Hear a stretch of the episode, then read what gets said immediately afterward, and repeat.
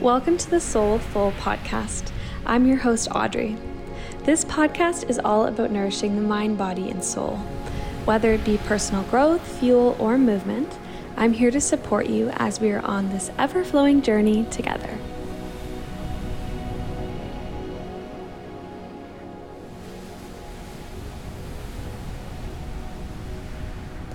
Hello, and welcome back to part two of this episode on my journey with exercise, food, disordered eating, and body image or self image as it's progressed.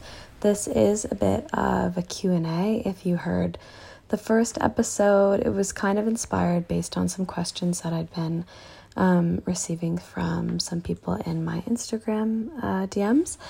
And so the question I was in the process of answering was asking what my routine looks like and what my food and exercise looked like. So, the first part of the episode, I talked a lot about my journey with exercise and body image. And in this episode, I'll talk more about food disordered eating and uh, my sort of self image. And as I go through this, you'll notice I touch on a lot of topics, including, I guess, more specifics about my routine, as well as my journey with makeup as it connects to my self image. And I'll walk you through a little bit of what my day might look like on a typical day. I hope that you resonate with parts of this and that if you are on your own journey that it can help you towards healing if that's what you need at this time. Okay, without further ado, uh, I'm sending you all my love and let's get started. Okay, hello. I am back to record a second part of this episode. I did actually make it back to the forest, and I hope that throughout my recording, you're able to hear the beautiful birds. So, back to what I was saying about kind of balance with my exercise. So that was the first half of the question, and the second half of the question um, was that was what does your exercise routine and what does your food look like? Um, food is a little bit of a really back and forth topic for me.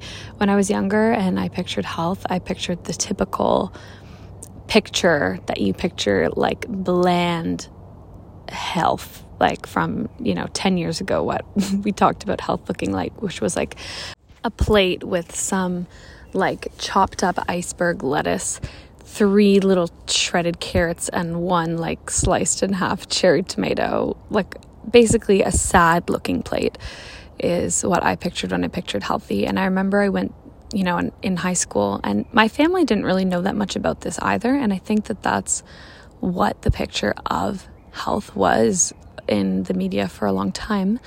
Um, and I think actually maybe that's a result, that's, you know, one of the things that's influenced um, so much of an issue with disordered eating, along with obviously countless other things.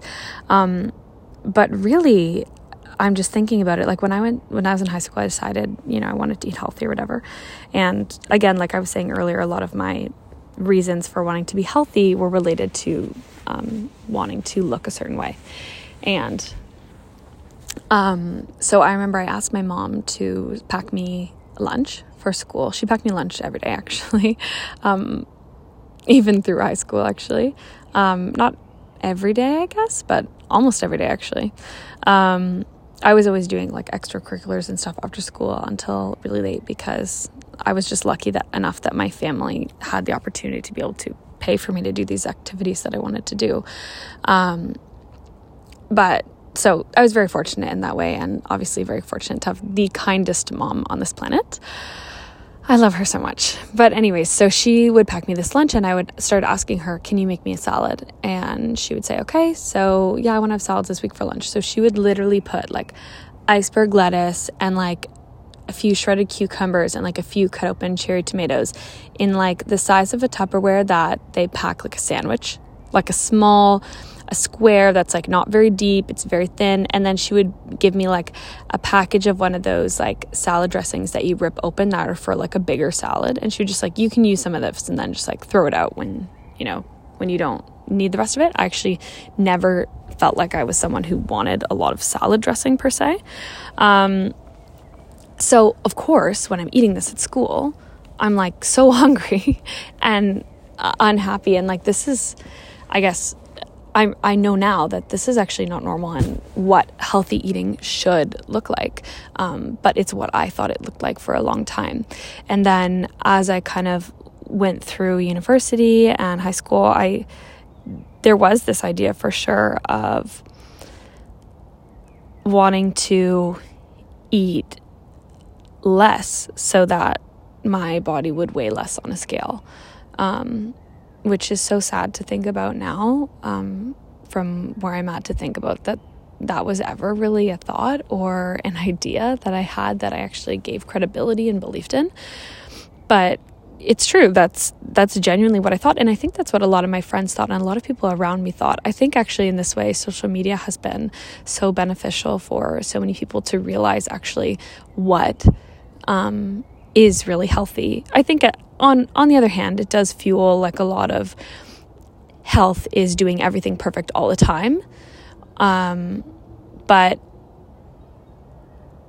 it's become so much more accessible to see what fluid health is like on the internet and especially with all the accounts on body positivity and stuff and I follow also a few skin accounts. I at this age don't really have um, too much um, going on with my skin. I'm pretty fortunate that at 26, my skin is pretty level and I don't really have too many large breakouts or anything like that. Um, but there's still something about just having exposed skin. We spent so long kind of covering up our skin with makeup um, that I've realized, I think I might have talked about this in another episode, I don't remember or not. I know I've said that a few times, but it's because all my ideas, I guess, are so interconnected but I've, you know, had this point of really accepting myself recently over the years. And um, one of them actually was when I moved to St. Lucia, actually, I was wearing makeup. And when I had been going into work, I'd been wearing makeup like I had been doing my makeup the same every day for, you know, how many years? Like probably six years. You know, I put on some some kind of powder foundation from MAC that I've been using since high school, and some bronzer and a little bit of blush, the tiniest, like thin line of liquid eyeliner, and some mascara, and curled my eyelashes, and a bit of bronzer in the crease of my um, eye as like a little bit of a warm eyeshadow to I guess, warm up my face. And I've been doing my makeup the same way for so long that actually, when I was in St. Lucia and it was hot and it was sweaty and I would want to go to the beach after. So I would like come home and wash up all my makeup, even if I just went in for a few hours. And eventually I just realized like, I hate taking off my makeup, which I always have really disliked. I don't like the action of like having to rub my eyes and my eyelashes coming out and like getting it so hard to get all this gunk off my eyes. Like, it shouldn't be like, why am I putting all this dirt on my face just to have such a hard time taking it off? Um, and if makeup is something that really empowers you, please do not take this as me, I guess, targeting makeup in general. This is just my personal experience with makeup and I guess now specifically removing makeup, but I was sweating through it. I want to swim in the ocean. I don't want to get I don't want to be having to take off this mascara every day. So I kind of slowly transitioned to like stop wearing mascara and eyeliner and I would just wear kind of some blush and some bronzer maybe. And then I eventually basically transitioned into really not wearing makeup. And I think another thing that really spurred this for me was I remember going to classes in university, and if I had an 8 a.m. class and I didn't put on makeup on the way to class. Um, I remember feeling so self conscious, like, oh my gosh, like worried about what I looked like without makeup.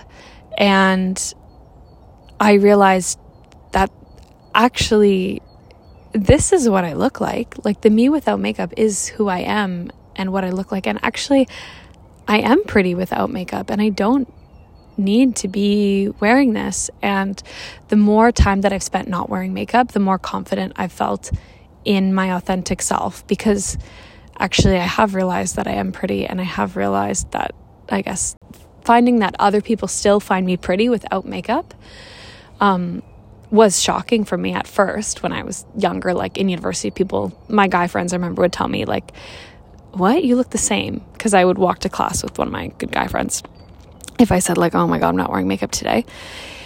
And um, now I've gone on a total side story, sorry. But um, I actually didn't, I don't know if I didn't believe them or if I just was like, do you not have eyes? Like, I just really did not understand. But um, now I, I totally, I totally do. Although I will say, when I put on makeup, after not wearing it for so long and like my eyelashes are like so long and luscious looking i'm like wow this is cute it's like a little like an exciting change almost and i feel kind of i don't know glam i guess um, which is kind of a fun feeling but on the day to day it's true that i just want to be my authentic self and my authentic self is looking exactly as i'm meant to look and i don't see anything wrong with putting on makeup but it's just increased my own personal confidence so much, I found. So, anyways, this I guess was all connecting to um, being, I guess, more in touch with myself. And uh, as this relates back to food, I was, you know, going through this time in high school and university where you felt like you had to look a certain way and do a certain way, and that involved like eating certain things, or so we thought, and you know, wearing makeup and wearing certain clothes and whatever it may be. Um, but when it goes back to eating, I still had this like restrictive mindset around eating and I always thought like to be happy and to be healthy and to be like this health oriented person you had to follow like such a restricted lifestyle and diet. And um, the the idea of you know having a diet without being on a diet, if that makes sense, didn't really seem to exist. Like I didn't acknowledge the fact that like whatever you eat is your diet. And we only really talked about diets in the sense of like, yeah, like I'm not eating carbs or I'm not, you know what I mean, not eating whatever it was, like, you know? And I remember actually in university, people eating like a whole like oven, microwavable or whatever pizza. And like then they were like, oh, that's all my calories for the day. So that would be the only thing that they ate. And it was just like so crazy of me to think back to that. But that's truly something that happened. And I know that in second year, I definitely experienced um, some really restrictive thought patterns around food. I had wanted to be really slim. I had gained a bit of weight that summer. As I think I mentioned, there was this in the summers when I would go home and I was all stressed out. I'd be like eating so many cheese and crackers. And because I was stressed, I think I was holding on to a lot of fluid. And I noticed that a lot about myself. When I feel happy and I feel totally whole and at peace, um, I have a way better relationship with food because my relationship with food can sometimes coexist with stress or a negative relationship with food I should say comes up for me sometimes when I'm stressed and they they do coexist. They don't have to and I'm really working on that and I believe that everybody's working on their relationship with food or not everyone but a lot of people are and the fact that I'm even talking about it so much means I still have a lot of healing to do because it's obviously still relevant to me. And I wouldn't say that I think about it all the time every day, but really what a healthy relationship with food is, is actually when you don't think about it at all. And when it's just something that you're adding into your life and you don't stress about it, it's not a center point where you're spending any time or energy thinking or talking about it because it's just its own part of life and it, it actually has nothing to do with you. You know, you, you make these choices every single day, but your choice is one choice doesn't influence you know your life the way that we act like it does when we have restrictive patterns with eating. Um, so i know i guess if i'm getting personal when i was in second year i know i went through a phase where um, i challenged myself i think in the spring of second year to only eat like a piece of um, bread with peanut butter. And that was like my goal to just like eat that for the day. And like if i could do that for like a few weeks then i would probably lose so much weight or whatever. And i would be like so skinny like I had wanted to be. Um, sorry, I guess I should have given a bit of a trigger warning there for you um, if you've ever had any patterns like that in the past. And I know something similar came up for me again um, later, I think when I was maybe 21, I want to say, or 20. Um, and I was like eating like one really huge, like salad per day basically and running. And this didn't last very long. Like I think in second year it lasted maybe like a week or two maximum. And in um, when I was 20 or 21, it was maybe one week long, maybe a week and a half, not more than two weeks. But still, it just goes to show where my perspective on health was at that point. And so now I've finally gotten to a point where um, food is not a focal point in my life like that, and I don't feel stressed about it. And there was a point, actually, also where I was genuinely stressed about it. Like, the, I reached a point at one point when I was at the lowest, lowest, lowest point. Um, was when I remember my mom was asking me to go to a restaurant and I had to tell her like the thought of eating at a restaurant is too stressful for me. And that actually is so heartbreaking because in that moment I missed out on a special moment that I could have shared with my mom and a time where we were building our relationship together and like sharing food which is, should be so special with one of my favorite people in the whole world. Um, so that's actually very hard, I guess, to think back about the fact that that happened. Um, but it, it's a reality, and it and it did, and obviously I've healed since then. And I think that only maybe came up still for me once or twice, but I recognize there are people every single day that are battling with that. And if that's you and you're listening to this, or you've had a past experience um, with something like that, just please know, like I'm here for you, and you're not the only person that's gone through this. I'm sure you know that, and I'm sure you've heard that before, but you can heal, and it's important to prioritize your healing. And whatever that means for you, whether it's going to a therapist, whether it's journaling, whatever you need is important. So please make this a priority for you because true health and true happiness is all about balance. So, that's, I guess, a little bit about my past relationship with food and my history and I guess growth with myself.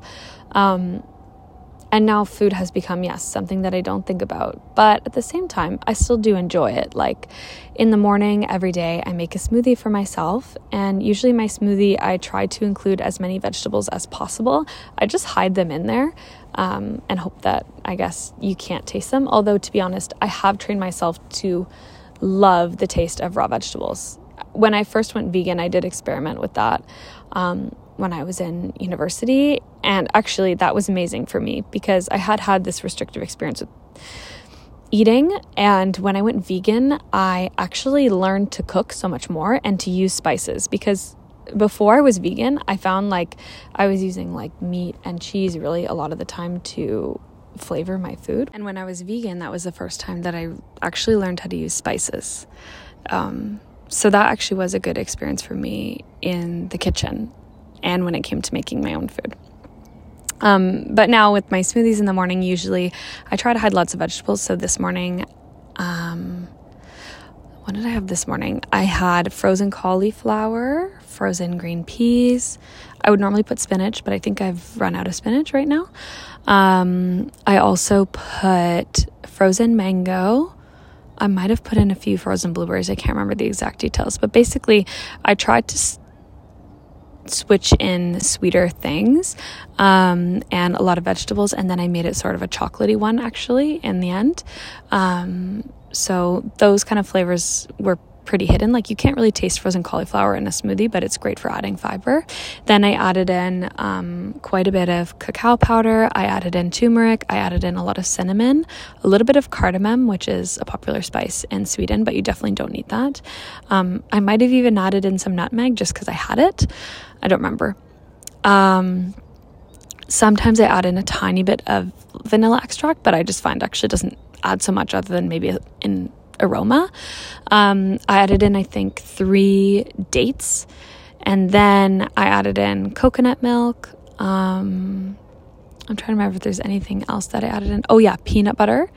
I added in peanut butter for sure. I think I might have put in even a little bit of the Organifi gold powder. It's like a chocolate, it's like a hot chocolate type drink, but it doesn't taste exactly like hot chocolate. You can taste that there's spice that it's made with some spices. I wouldn't say it's spicy at all, but um, it has a, like a definitely a chocolatey flavor, and it has a lot of adaptogens if you've heard of those, um, which are mostly mushrooms.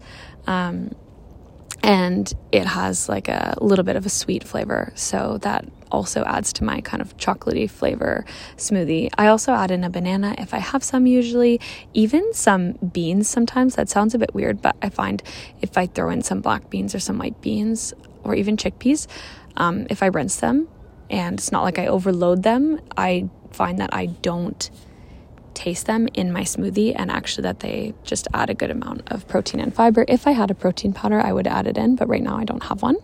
Um, so that's kind of what I eat in the morning. Um, in the afternoons, at school, sometimes I'll have like a fruit or something like that, and I usually pack my own lunch. My school does serve lunch every day, and there are healthy options. I just find that in that cafeteria where it's loud and stressful, I find myself gravitating towards the like oily, cheesy foods, which are fun to have sometimes. And I don't believe in the concept of there being bad foods, but I know what my body needs, and it's not that. So I find I feel kind of lethargic after I eat that. So I usually make my own kind of vegetable salad type thing and take it to school. So today in my salad, I think I had quinoa, roasted broccoli, roasted cauliflower, um, some chopped up shallot. Um, I can't remember if I had tomatoes or not. I also had some beans, uh, and then I had some kind of uh, shrimp that I had like fried in a pan. And then I mixed it all together in this sauce that I made with olive oil, miso paste, a bit of tahini, um, a little bit of soy sauce, and some like sambal oelek, which is like a spicy sauce they use a lot in Asian cuisine. And I'm obsessed with it actually. Um, and that salad dressing sounds so random, but it was so good. I would also recommend adding in rice uh, wine vinegar if you have it, or rice vinegar. I think I have some, but I just forgot to put it in. Anyways, it was really excellent. I also might have added some cracked pepper. I can't remember. So that's kind of what I had today. And normally I would add spinach. And actually, I meant to buy spinach at the store. My school is right over a um, grocery store. So I was going to just pop down, buy a small bag of spinach, and add it in. But um, I left my credit card at home. So I just had that, which was fine because it still had um, some veggies in it. But I haven't eaten greens now in actually a few days since it took me 36 hours to get back to Sweden from the Caribbean. So um, I definitely need to prioritize eating some greens tonight, not because I feel like I have to, just because, like, genuinely, I know that my digestion needs greens. And um, when I was younger, I have had issues before where I went to the hospital and the doctor was like, Yeah, you need to eat more greens because your digestion is not working properly. So I know that that's a priority for me. And so I am very conscious of when I'm not eating it. And normally I don't think about it because I do just eat it every day. But just right now, I guess I didn't have any when I came back from um, the Dominican, and I haven't gone to the grocery store yet, really, since then, because I've just been using what's in my fridge. So tonight I'll probably go and I'll probably pick up some salmon. I love salmon. Um, and I've also been pescatarian for a while, but right now I'm experimenting with eating a bit more meat just because I feel like my body actually does need it and actually does respond um, well to it. I just want to make sure that um, I'm just adding in a bit and seeing how it goes. I went to Paris for my birthday with my mom and I had some meat for the first time. Like I was eating like a little bit of meat actually almost probably almost every day. Um, for, you know, those five days consistently. And then I got my period for the first time in like, oh gosh, knows, knows how long, like at least six months. Um, I don't usually get it because I have an IUD, but at the same time, I'm wondering about my hormones a little bit because when I got my IUD, I also wasn't really eating meat. So it's interesting because I just kind of associated it to being associated with my um, sorry, I just put on my glove there, with my um, IUD, but I realized actually it could be a combination of things. And I was having a lot of symptoms, and I described them to my mom, and my mom told me it sounds like you're anemic, um, which it is possible that I am. Um, and I haven't, I on average don't really eat meat. I do eat a lot of nuts, I eat beans, I eat like a series of things, I guess, that are supposed to be um, what vegan people should eat or pescatarian people. Um, I'm not trying to overload with fish.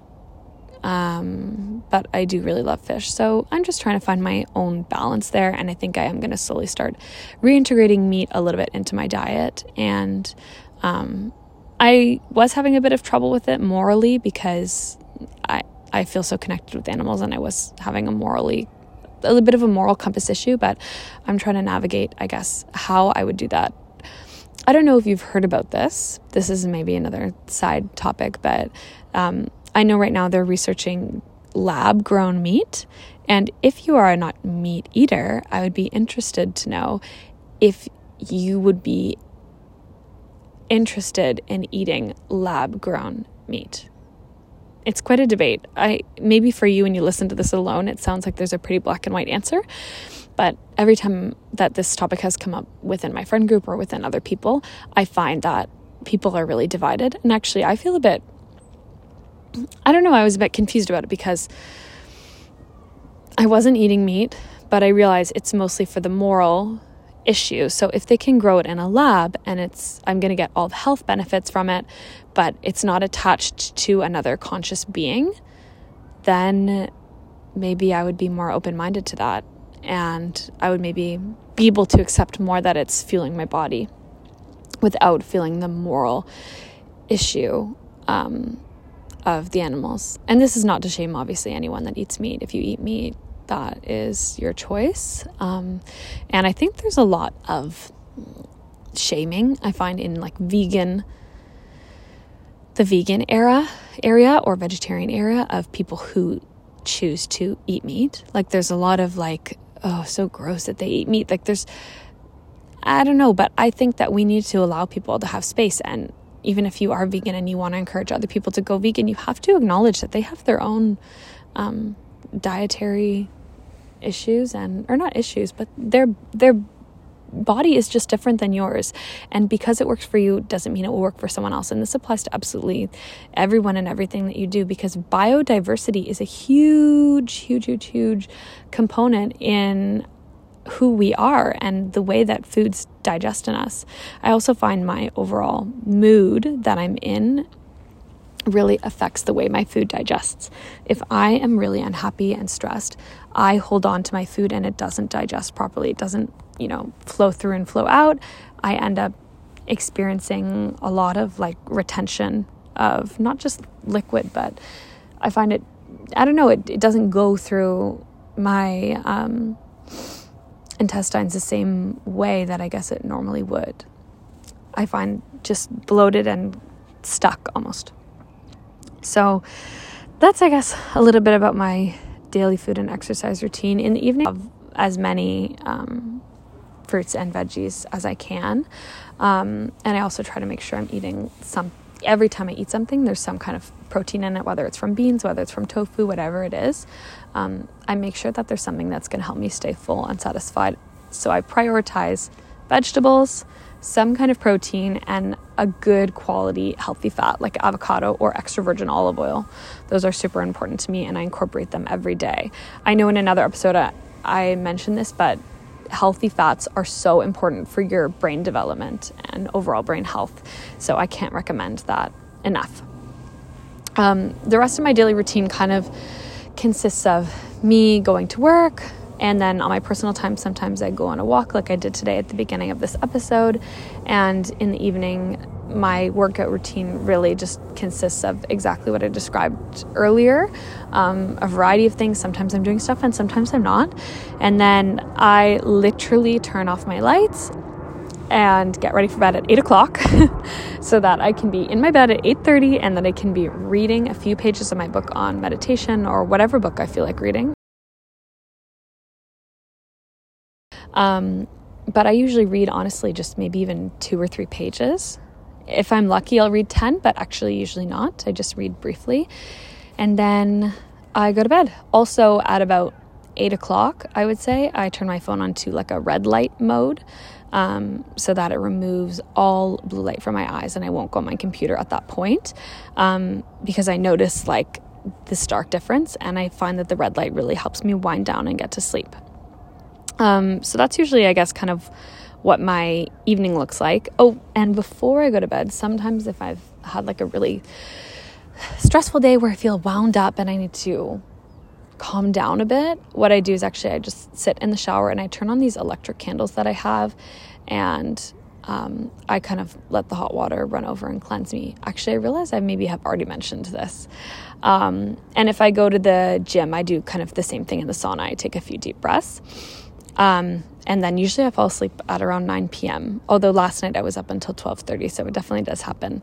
And then I wake up every morning at 6:15 to uh, get ready for work. And the first thing I do when I wake up actually is I do a meditation for anywhere from five to 15 minutes. And usually I do a guided meditation, but sometimes I actually do it in my head or say it out loud and um, do it with some breathing exercises. And I try to close my eyes and imagine all the beautiful things that are ahead of me in this life. So that's what I find excites me and really gets me springing out of the bed in the morning.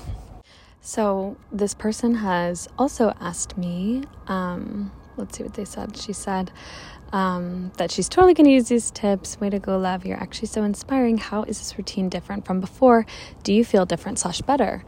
Um, and I basically explained that I think what's really changed is my relationship with food, which I know I was already talking about, and that it's not something that I think about all the time. But this is actually something that I failed to mention earlier when I was talking was that whenever I feel a tendency to keep eating after the past past the point that I'm full, which does happen, I get to a point where I get to two points. I get to a point where I'm full, and I also, usually before I get to the point where I'm full, I get to this point where um, the food actually stops tasting good. That sounds kind of weird, but even if it's really great food, it stops tasting great. It just starts tasting just fine. But because in my head I've already decided that it's yummy, I just end up, I keep eating. And if I'm still hungry, obviously I'll keep eating. But usually, this, when I get to this point, especially if it's a dessert or something, and it stops, I stop experiencing this like, wow, this is amazing experience with the dessert, then I know actually that I've my body is signaling to me that I've had enough, that this is good and thank you so much and you're good now. Um, and so when I reach this point to avoid eating past this, which I know I definitely have um, in the past, want and it releases the need to overeat, which I know is tied to some sort of subconscious restrictions that I'm sure I still have because I know I can eat more whenever I feel like it, and that this isn't just isn't the last time that I can ever eat this, which I sometimes act like it is when I'm in a restrictive mindset. Which does leave me feeling unsatisfied, even when I've eaten enough to feel full and when the food was good. Another major change that I've noticed within my daily routine is that I've stopped looking in the mirror, actually. Um, I didn't really have this as an issue at all for a long time until I went through this phase where I was really fit and I was always looking at myself in the mirror because actually at first it was mostly that I was so proud of my progress and I actually couldn't believe that I looked that good that I was so excited every morning when I woke up or every day and I was looking in the mirror. And, you know, even when I was super, even if when I got bloated, I was not self conscious about being bloated at all because I was like, wow, I still look amazing even though I'm bloated. And that was a big, I guess, moment for me. So I did spend a lot of time looking in the mirror when I was going through this phase of being really proud of myself. But eventually, this led to a lot of toxicity where when things weren't as good as they were, suddenly it wasn't just not as good as it was, it was bad. You know what I mean? And I kept, the more that I stared in the mirror, the more areas you can find ways to pick at yourself. So actually, what I did in my new apartment was my new apartment didn't have like a full length mirror, just had this tiny little square, shitty one. And eventually I will buy a nice one, but a nice mirror, like one that I would actually want in my apartment, um, is pretty expensive. Like, actually, I really want this Anthropologie mirror, but um, I'm not at a point where I really want to spend a $1,000 on a mirror. So, um, for now, I've just kept this small shitty mirror. And what I do is I put it up against my like um, shelf by my window and I lean it there and then I can see myself in the morning if I want to check out my outfit before I leave. But actually, for the most part of the day, I put it away. My apartment is quite small, and so it just helps me actually to avoid ending up in this position where I'm always staring at myself in the mirror because it's so central within my apartment. And I think it's just overall better for my health. So if you do have a problem with that, I would totally um, recommend doing that. But I don't think that that's something that everyone needs to do. And I recognize that not everyone is you know, dealing with a toxic issue in the mirror. And although actually I would say I love myself so much more and that I can look at myself with love, um, just to avoid getting back in that habit, I'm sure I'll, I plan on reintroducing it slowly. Um, and I have been reintroducing it and everything's been good. And actually, I've even spent a few moments sitting in front of the mirror, like slouching and allowing your stomach to like create rolls and, and whatever else comes up and looking at my stretch marks and just reminding myself that actually my body is still beautiful and it's really because I'm so capable and everything that I can do is because it's there and it supports me and it moves me. When you hug a loved one, you use so many muscles in your body. You need your arms, you need your chest, you need every single piece of you. You need to be able to stand on your legs. You use your body every single day to love other people. And so it's time that we use our bodies every single day with our minds to love ourselves. And that I will cut it off there for my little. Um, I guess that was actually probably my longest episode because I did it in two parts, but my episode on my experience with my development of exercise and food and what health means to me. And I hope this, this has inspired you a little bit and what health means to you. So, um, send me a message if you ever want to chat more about this. I'm so happy to. And I'm sending you all the love today. I hope you have a wonderful day and a beautiful morning, evening, whatever time it is for you. Thanks for listening. With love, Audrey.